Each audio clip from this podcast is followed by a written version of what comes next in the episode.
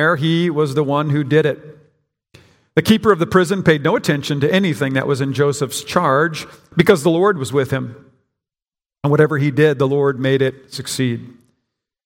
Sometime after this, the cupbearer of the king of Egypt and his baker committed an offense against their Lord, the king of Egypt.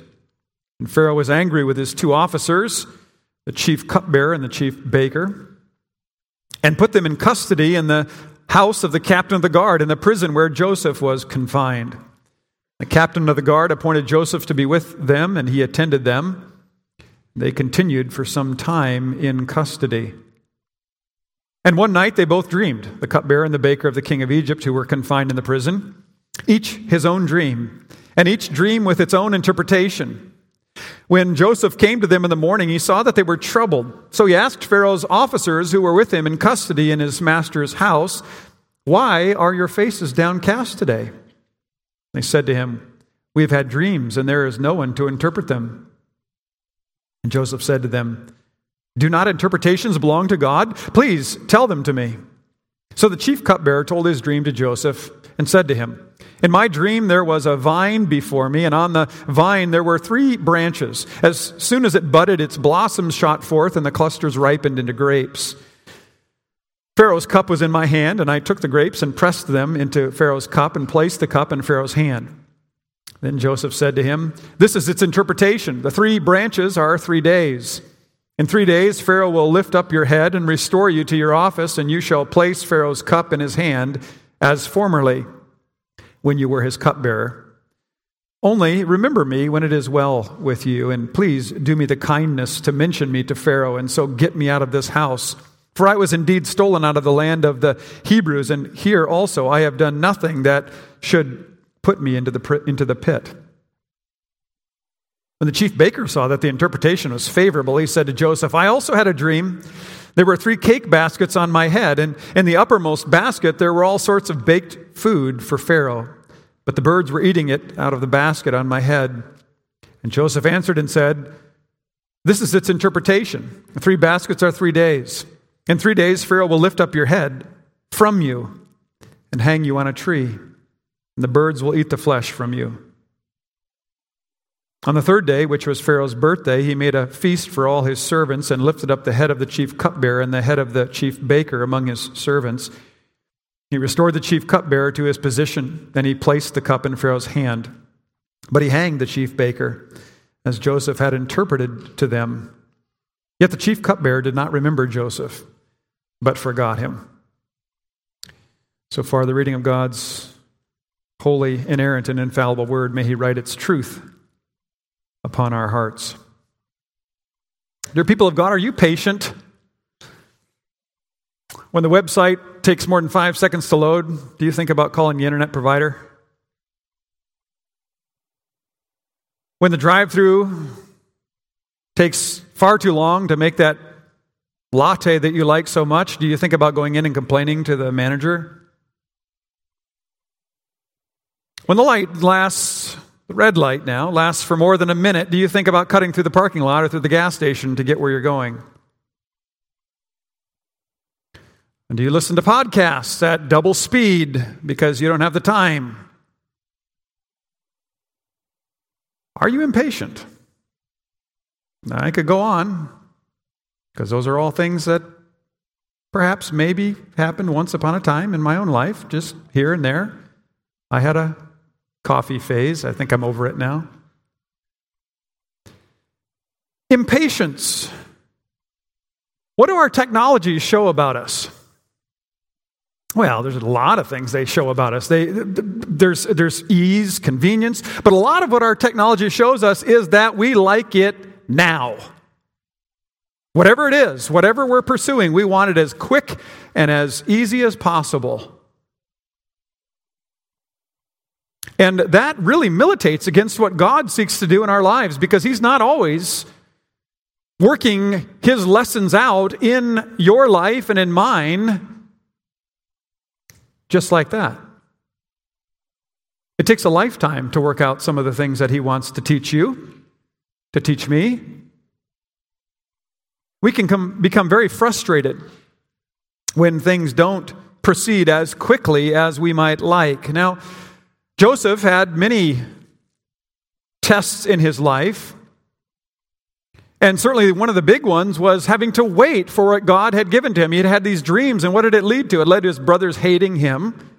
It led them to throw him in a pit. It led them to sell him into slavery so that he went to Egypt. He's in for a time. He's, he's, he appears to be rising. Then he's unjustly accused.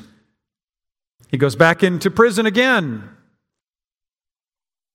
And in these things, we don't read that Joseph did anything wrong. He's doing what's right, and yet he still faced many tests and trials. Something for us to be keeping in mind.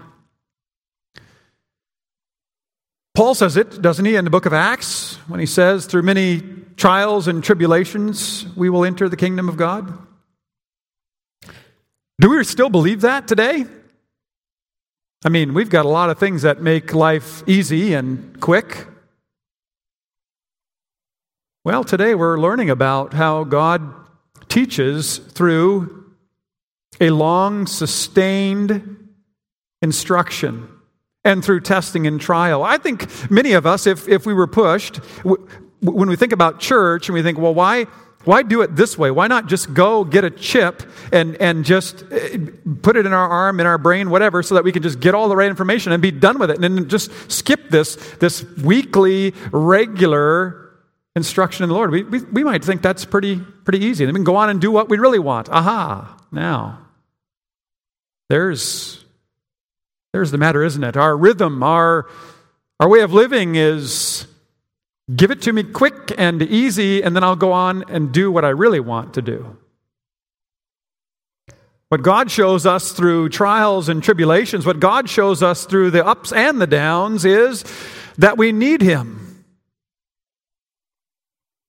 And he calls us, he ordains that there's a day set aside for us to worship, to remember that indeed God is our help, as we said at the opening of the service. Children, remember Joseph's dreams. He was going to rise, and his brothers and his family were going to bow down to him. You think it took some faith for him to believe that was going to happen as he's now sitting in this prison, as he has faced the wrath of his brothers? Indeed, it took faith.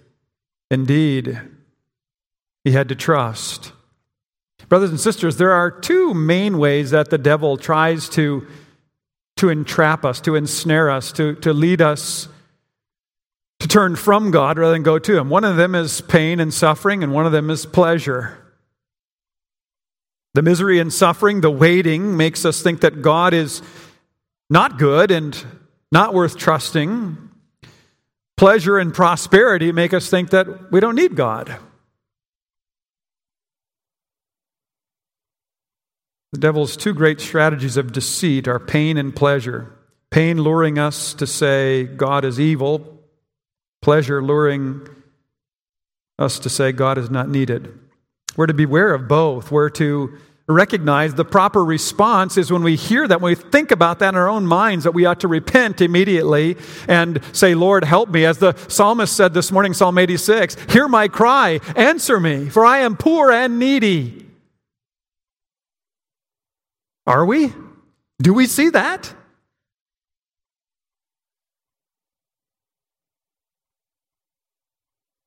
Notice how time passes in Joseph's life. I just want to draw attention to those, those few markers in the passage we read this morning, beginning of, of chapter 40. And we could go back, we could say even further back. What, what, how does Joseph rise in the, in the in the home of Potiphar, he had to learn the language. He had to do a lot of things. There was time that passed before he, be, he came to that position in Potiphar's house. There's time there. But then we read that it's only after some time that he's in the prison where he's placed that the cupbearer and the baker come into the prison where he is after he's been unjustly accused verse 1 of chapter 40 they arrive there and then it says in verse 4 of, that, of chapter 40 that they continued for some time in his custody we don't know exactly how long that was but the, the emphasis there is that this just didn't just happen instant instantaneously He's waiting upon the Lord. He's trusting in the Lord as he moves along.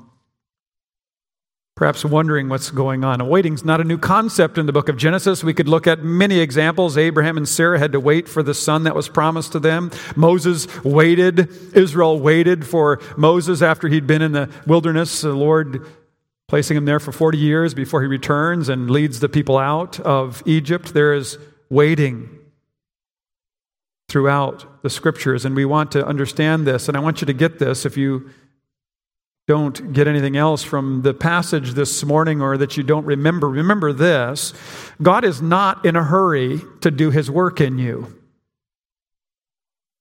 but he is purposeful in the way he does his work in you.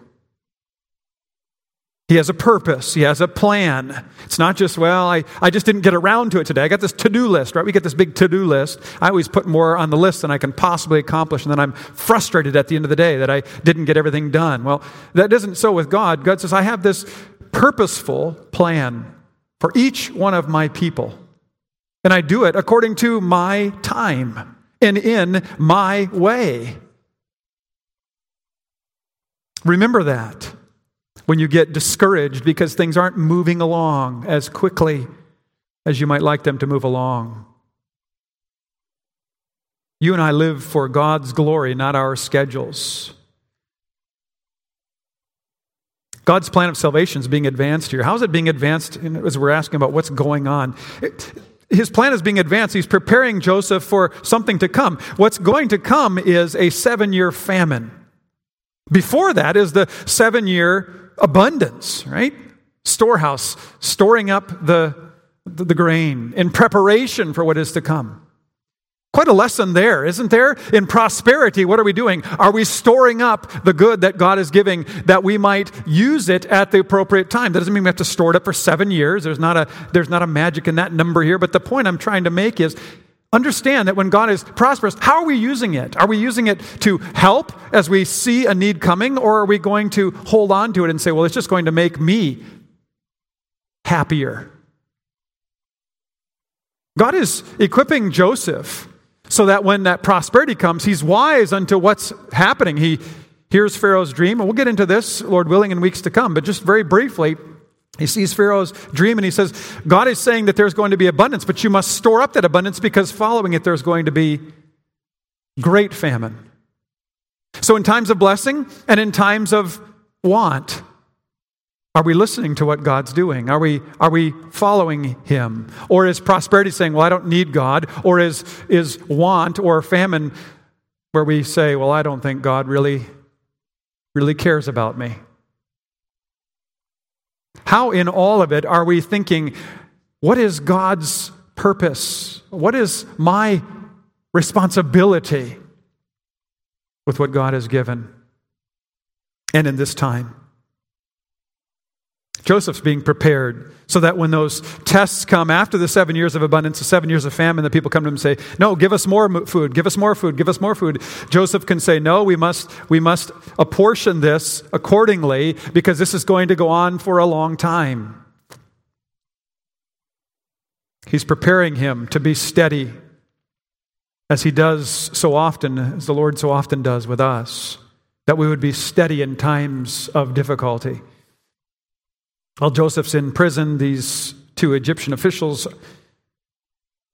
are put there with him, and they both have dreams. Well, in the ancient Near East, dreams are seen as important. There were, there were dream interpreters, there were dream books that were recorded. People's dreams were recorded, and then the interpretations given by these dream interpreters were written down so that people could come to these people and say, Okay, I've had a dream. Is there any, any formula in your book there that would help me understand what that dream meant? And they would they would believe there was much that was being communicated in dreams. They thought when asleep they were coming in direct contact with the other world where the gods were dwelling. So when these officials had these dreams, they're looking, hoping for someone to interpret, but they're in prison. They can't, they don't have access to those whom they know had the books and who were the designated interpreters. Joseph sees them the morning after their dreams, and he sees that they're troubled, and so he comes to them and he asks them what's wrong. I want you to note something, brothers and sisters, as, as Joseph notes what's going on. He's, he himself is in this, in this prison where he, he's, he's really not where he wants to be. He's not where he had hoped to be at this point in his life. And yet, what's he doing? He's caring for those in need. He, he sees a, a, a trouble and he wants to help. He knew that God was with him, therefore, he did not fret about his circumstance, and he instead looked out for the interests of others, which is what the New Testament tells us to do as we humble ourselves before the Lord, to look out to the interests of others. Brothers and sisters, there are many today who are troubled in spirit.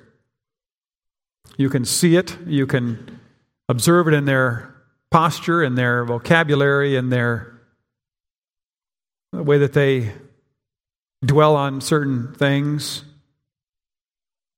They don't understand what's happening in the world or what the outcome will be.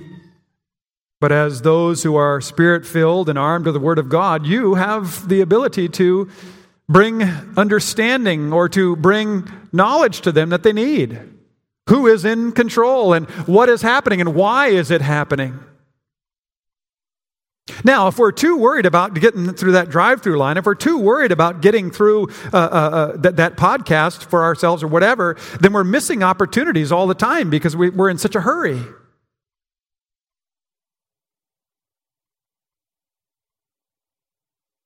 We have opportunity to point people to God, for there is understanding with Him.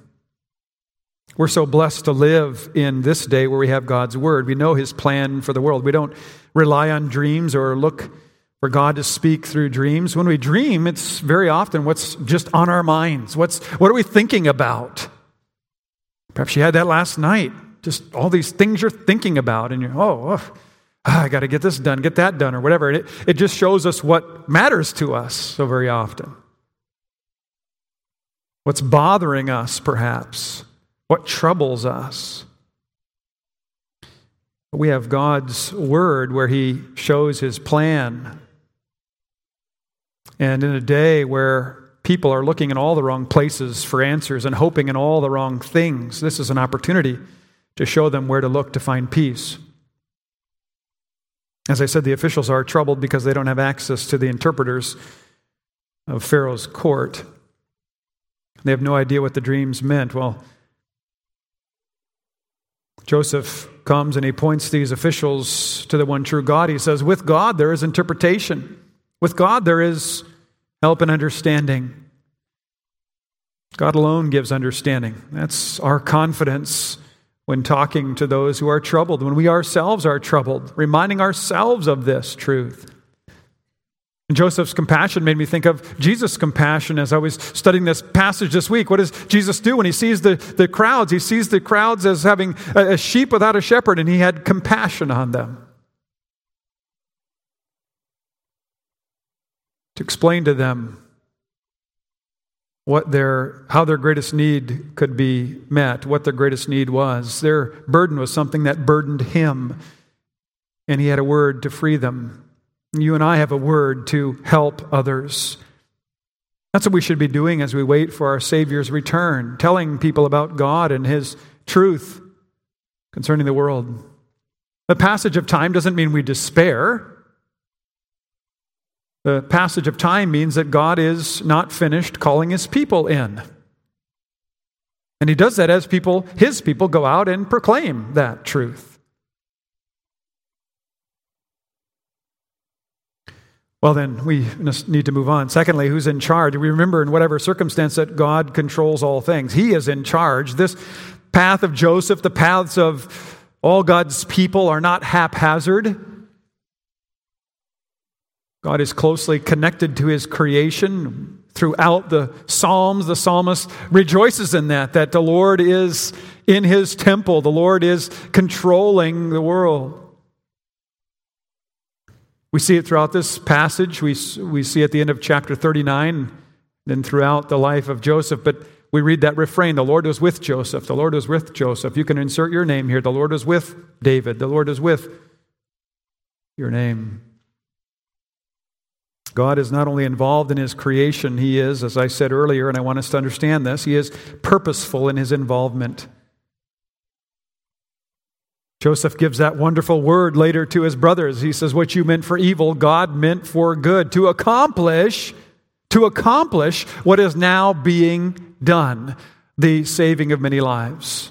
There's purpose in it, it's purposeful, though it was painful to get there.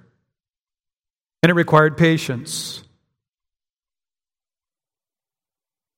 God had a purpose in his working. He was shaping Joseph. He shapes you and me. John Piper refer, uh, speaks of providence this way God has revealed his purposeful sovereignty over good and evil in order to, here's the purpose now, and it's a, it's a lengthy list, so listen carefully. Let me start over again. God has revealed his purposeful sovereignty over good and evil in order to humble human pride, intensify human worship, shatter human hopelessness, and put ballast in the battered boat of human faith, steel in the spine of human courage, gladness in the groans of affliction, and love in the heart that sees no way forward. There's a lot going on in God's purposeful sovereignty. And we don't have time to look at all that today, but as we move along, we're seeing that in God's uh, working, particularly in the life of, of Joseph here in Genesis. We'll look at that more as we, we move on in Genesis in weeks to come, Lord willing. But just that comment God's purposeful care over your life is meant to do something in you. His purposeful care is meant to do something in you.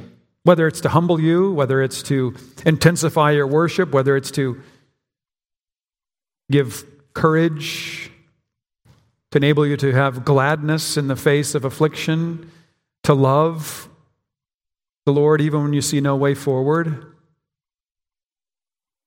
should drive you to, to Him to find your understanding in His Word.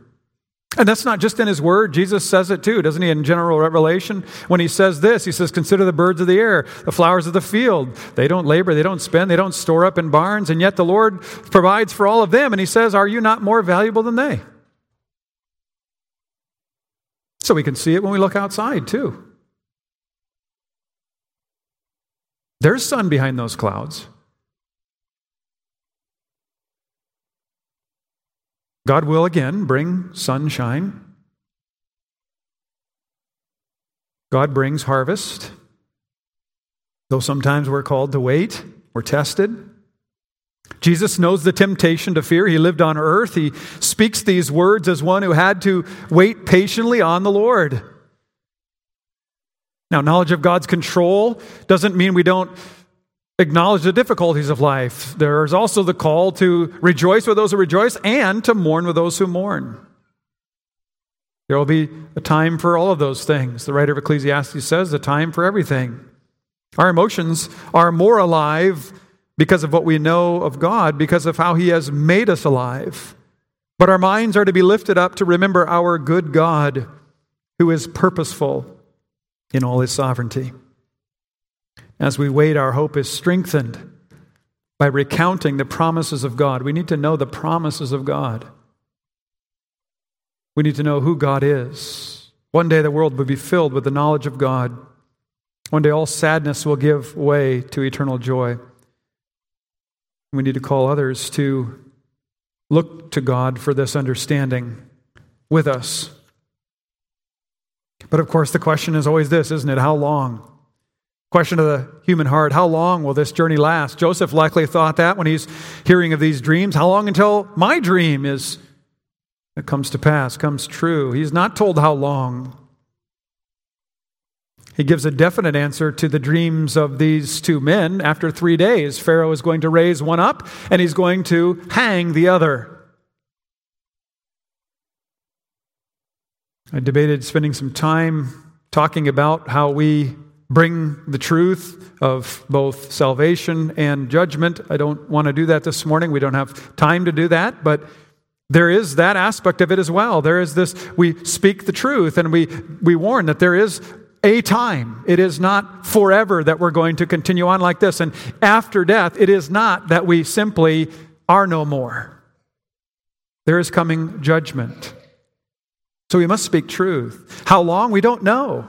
God gives us answers to certain things, but He doesn't give us answers to all things. And so we wait in hope.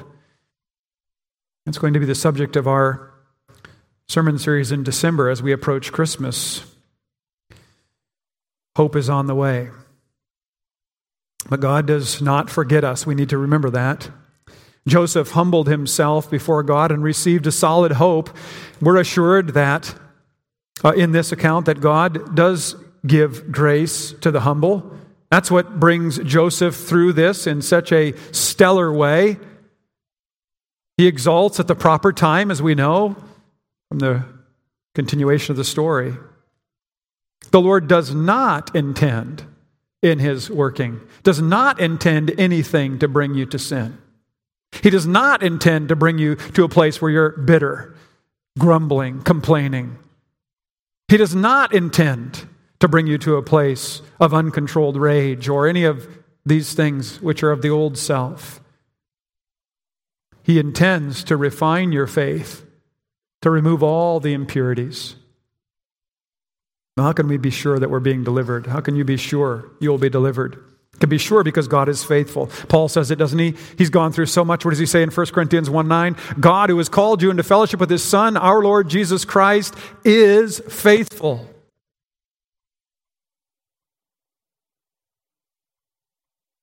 He is faithful. Our hope, your hope, is not in man. Those difficult words at the end of chapter 40 yet the chief cupbearer did not remember Joseph but forgot him. How disappointing for Joseph. And yet, how instructive that he had to turn to look to God, and how instructive for us that we have to turn and look to God in our waiting, in our pain, in our suffering.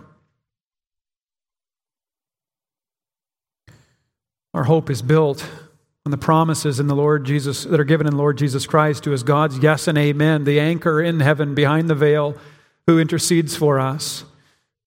In this time of the year, we celebrate the Protestant Reformation. We're reminded that God's deliverance of sinners is sure because he's powerful to save. Nothing can keep his plan from coming to pass. Romans 8 says that, doesn't it? Romans 8, the end of the chapter. For I am sure that neither death, nor life, nor angels, nor rulers, no pharaohs, no Potiphars, no anything, nor things present, nor things to come, nor powers, nor height, nor depth, nor anything else in all creation will be able to separate us from the love of God in Christ Jesus our Lord. And that's not just future. He says in verse 32, Paul writes, He who did not spare his own son, but gave him up for us all, how will he not also with him graciously give us all things? I love that Boice hymn. I, I, we probably could have put that in for after the sermon, but uh, the, the, the hymn in our Trinity Psalter, What can separate my soul from the God who made me whole, wrote my name in heaven's scroll. Nothing. Hallelujah. Praise be to God. Trouble, hardship, danger, sword brought by those who hate my Lord. Slander here or no reward? Nothing. Hallelujah. Victors were ordained to be by the God who set us free. What can therefore conquer me? Nothing. Hallelujah. We are the Lord's. We belong to him. The Lord Jesus Christ came down to earth, was subject to every suffering and injustice. He did not despair. He was betrayed, endured death and hell. But they could not hold him. The Father raised him up, receiving him as sacrifice. It's an offering for our sins. God made an eternal covenant with us in him, unbreakable, everlasting. God cannot and will not forget us. He delights in us and has us before Himself forever to glory in Him. He's worthy of all praise and glory. We think of suffering, we think of how easily it can derail us. I want to just share a story in closing. Joni Eareckson Tada, I learned about her early on when I was a young, young boy uh, of her diving accident that caused her to be paralyzed uh, from diving into shallow water. She's been in a wheelchair over 50 years. And not so long ago, last year or two, she was being, uh, uh a friend of hers called her up and says, Joni, I want you to know something. There's wheelchairs in heaven. And she said, What are you talking about? And the man proceeded to say, Well, in Daniel 7, verse 9, the Son of Man is sitting on a throne and it has fiery wheels under it. She says, Oh, I get it. Very funny. But she says, You know, I got to thinking,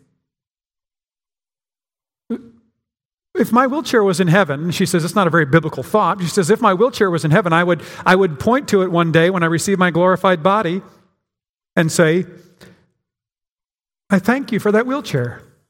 Why? Because she said, When I was weak, I leaned on you more. When I knew I couldn't walk, I knew I had to be received by you as you came to me. When I thought about all of the hardship, yes, that wheelchair was trouble. You said, In this world we will have trouble, and because of that wheelchair, there was a lot of trouble. And she says, quote, But Jesus, the weaker I was in that thing, the harder I leaned on you. And the harder I leaned on you, the stronger I discovered you to be. So thank you for what you did in my life through the wheelchair. Now, by God's grace, she could say that. She could see God's purpose in her suffering, in her waiting for that new body. She was being drawn closer. Are you? by this challenges? Are you being drawn closer? Are you being made more patient? Or are you more inclined to those, answer yes to all those questions I was saying at the beginning? That I don't have time for all of these inconveniences. God wants us to draw closer to Him, to learn of Him, to lean on Him, so that we might have a solid hope in His promised deliverance. That's my prayer for you and my prayer for me. Amen. Let's pray. Father in heaven, as we go through life, there are many tests and challenges, and we must confess that we are impatient and we don't always wait for the lesson. We want to get through it, or we want it to end. We pray, Lord, that in our tests and our trials, it would be, we would be led to become more patient, to, to trust you, to know that you are true to your word, that you are faithful, that your promises are yes and amen in your Son. Lord, may we then be led to call others in our patient wilderness wandering to look to the one who promises a glorious paradise to come through the repentance of sin and the trusting in your provision, the Lord Jesus Christ. Hear us for his sake, we pray. Amen.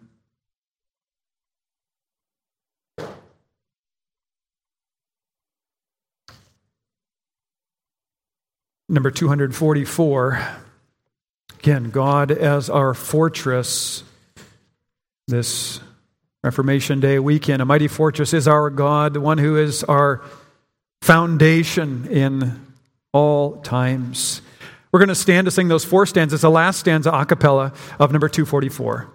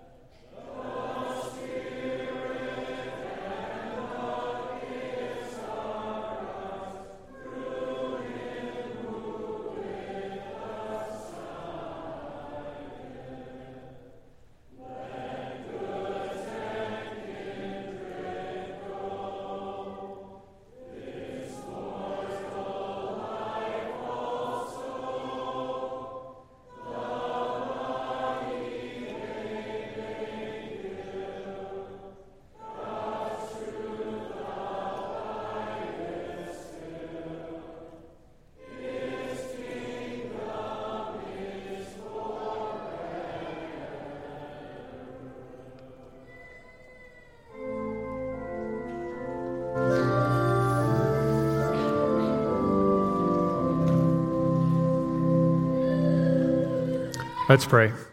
Our Father in heaven, we thank you for the way that you help us, granting your spirit to us that we might help others. We thank you for Beth Shan's ministry, for its work toward those with developmental disabilities.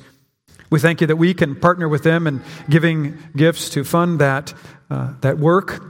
We pray, O oh Lord, that you would grant uh, a great blessing, a great fruitfulness in that work to those who are working there as they recognize how you have worked in their lives and upon the residents as well.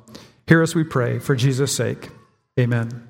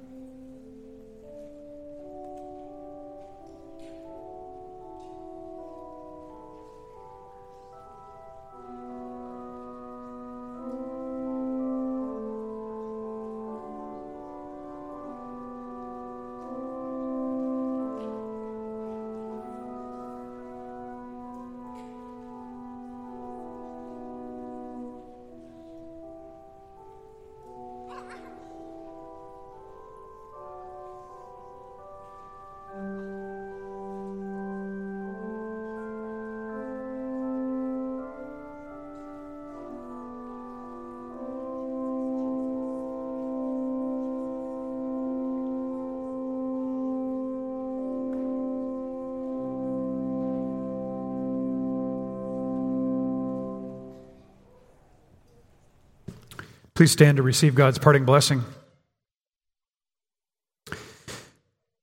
As the Lord works through his purposeful providence, his purposeful sovereignty, he sends you forth with this parting blessing.